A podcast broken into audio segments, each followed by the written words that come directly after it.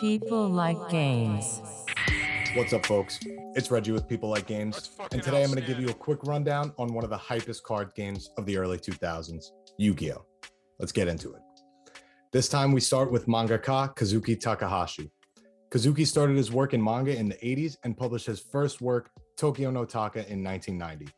Fortunately for us, it didn't last very long, only getting about two volumes out before ending its run.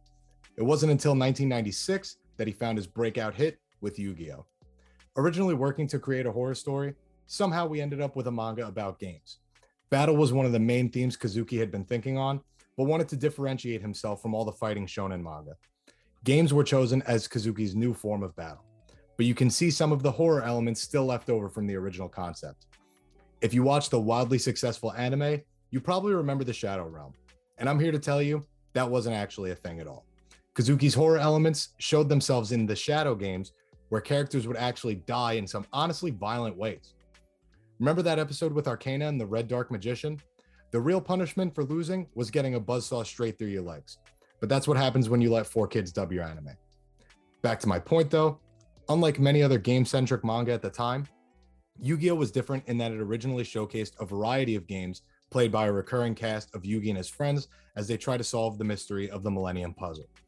While some familiar games like chess would be incorporated, Kazuki also created a few of his own. And eventually, Duel Monsters would be created and made its way into the manga, seemingly inspired by Magic the Gathering. While it was originally supposed to be a one off concept like many of the other games, only meant to appear twice, readers loved his new concept and Kazuki ran with it. From there, we got the manga, a ton of anime, movies, and now thousands of cards to play with. Today, Yu Gi Oh! is one of the biggest media franchises in the world alongside Pokemon, and it makes sense if you were there for both of their original runs. While there were purists on both sides, the franchises were different enough that they almost complemented each other in the itches they scratched for young players.